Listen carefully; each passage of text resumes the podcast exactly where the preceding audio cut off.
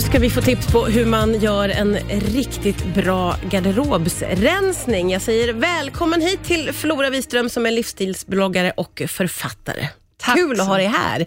Du, eh, jag måste säga att jag tycker om tanken på att rensa garderoben och vill gärna göra det kontinuerligt. Ja. Men när det närmar sig så får jag allvarlig Då backar ångest. du. Då backar jag och så skjuter jag det framför mig. Varför är det så himla svårt att ta tag i garderoben? Eh, Men jag tänker att garderoben på många sätt är ens dåliga samvete. Ja, Är det inte lite så? jo. Min pappa till exempel, han har liksom sin källare full av gamla, gamla grejer från barndomen. Ja. Man orkar liksom inte rota bland de där sakerna, för då kommer ju också alla minnen upp. Och jag Ja. tänker att garderoben är lite så. Ja, ja, men så är det ju verkligen. Eh, men om man, eh, om man vänder på det så här då. Varför bör man rensa i sin garderob tycker du?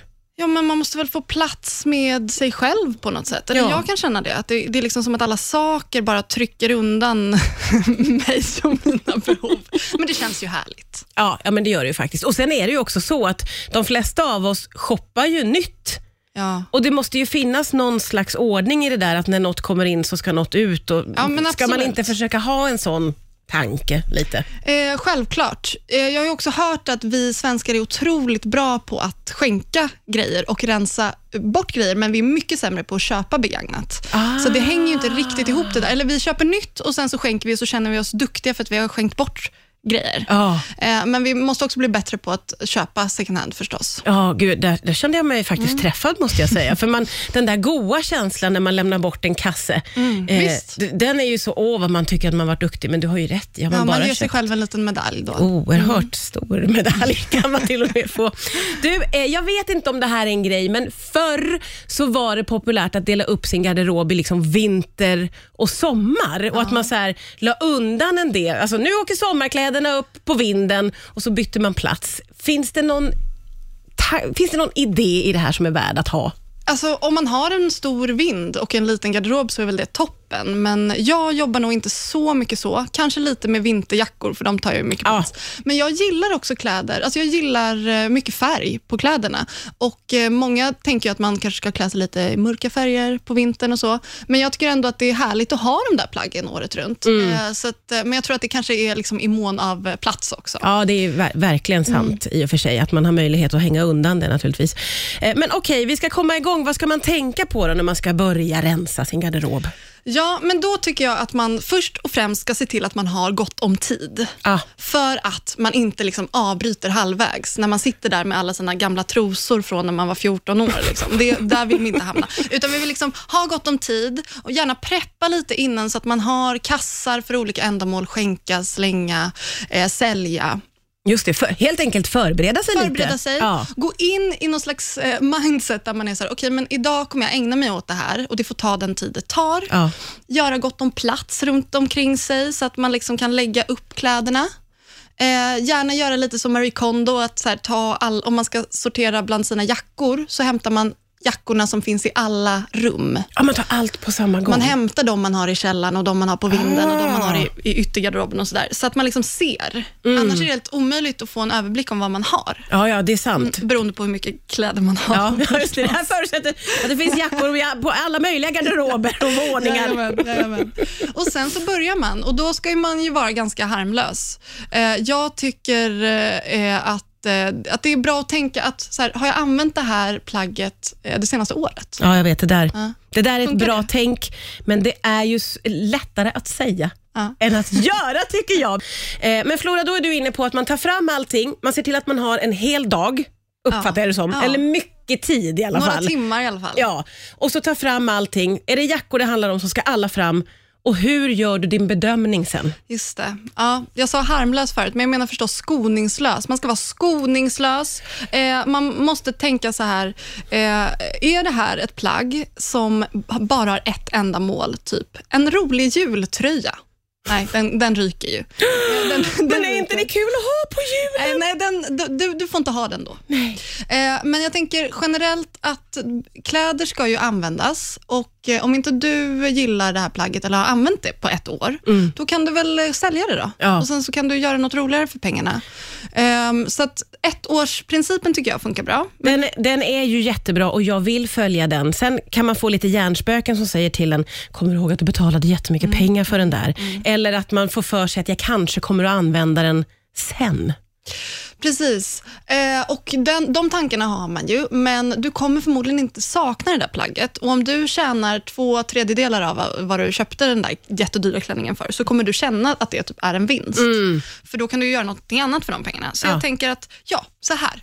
Om du inte är så bra på att ta de här besluten själv, ta med dig en kompis som får sitta där och säga, mm, mm, mm, nej, det där, eh, det där, den där klänningen använder du aldrig. Det där är, bra, det där är bra, för att ens egen hjärna kan faktiskt sätta mycket käppar i hjulet när man håller på med det här. För hjärnan kommer på, alltså, men tänk om vi vill ha den sen. Så det kan vara bra faktiskt att ha med en lite hård kompis. Man kanske kan byta tjänst med kompisen. Att så här, okej, den här helgen tar vi min garderob och nästa helg tar vi din garderob. Då kanske Ja. man till och med kan byta lite kläder också. Ja, men just det.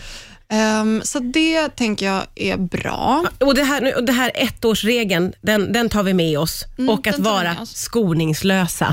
Och sen en jätteviktig grej. Spara inte kläder som är för små. Absolut inte.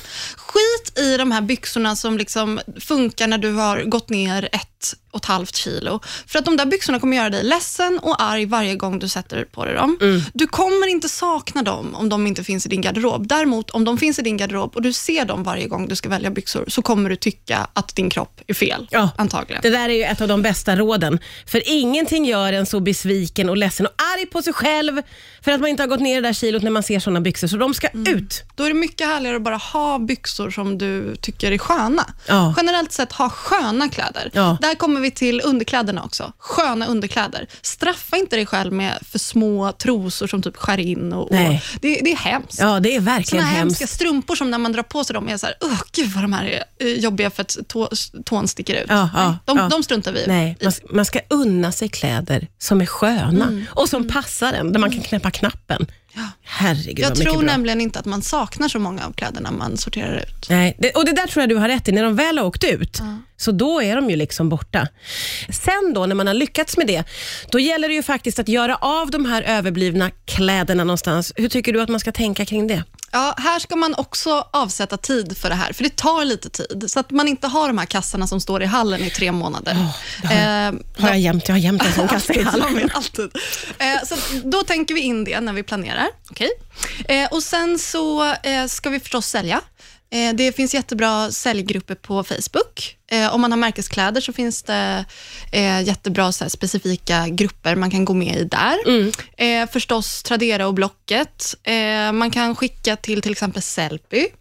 Eh, och Sen så kan man ju förstås ha klädbyt, vad heter det? klädbytardag. Ja, just det. Ja.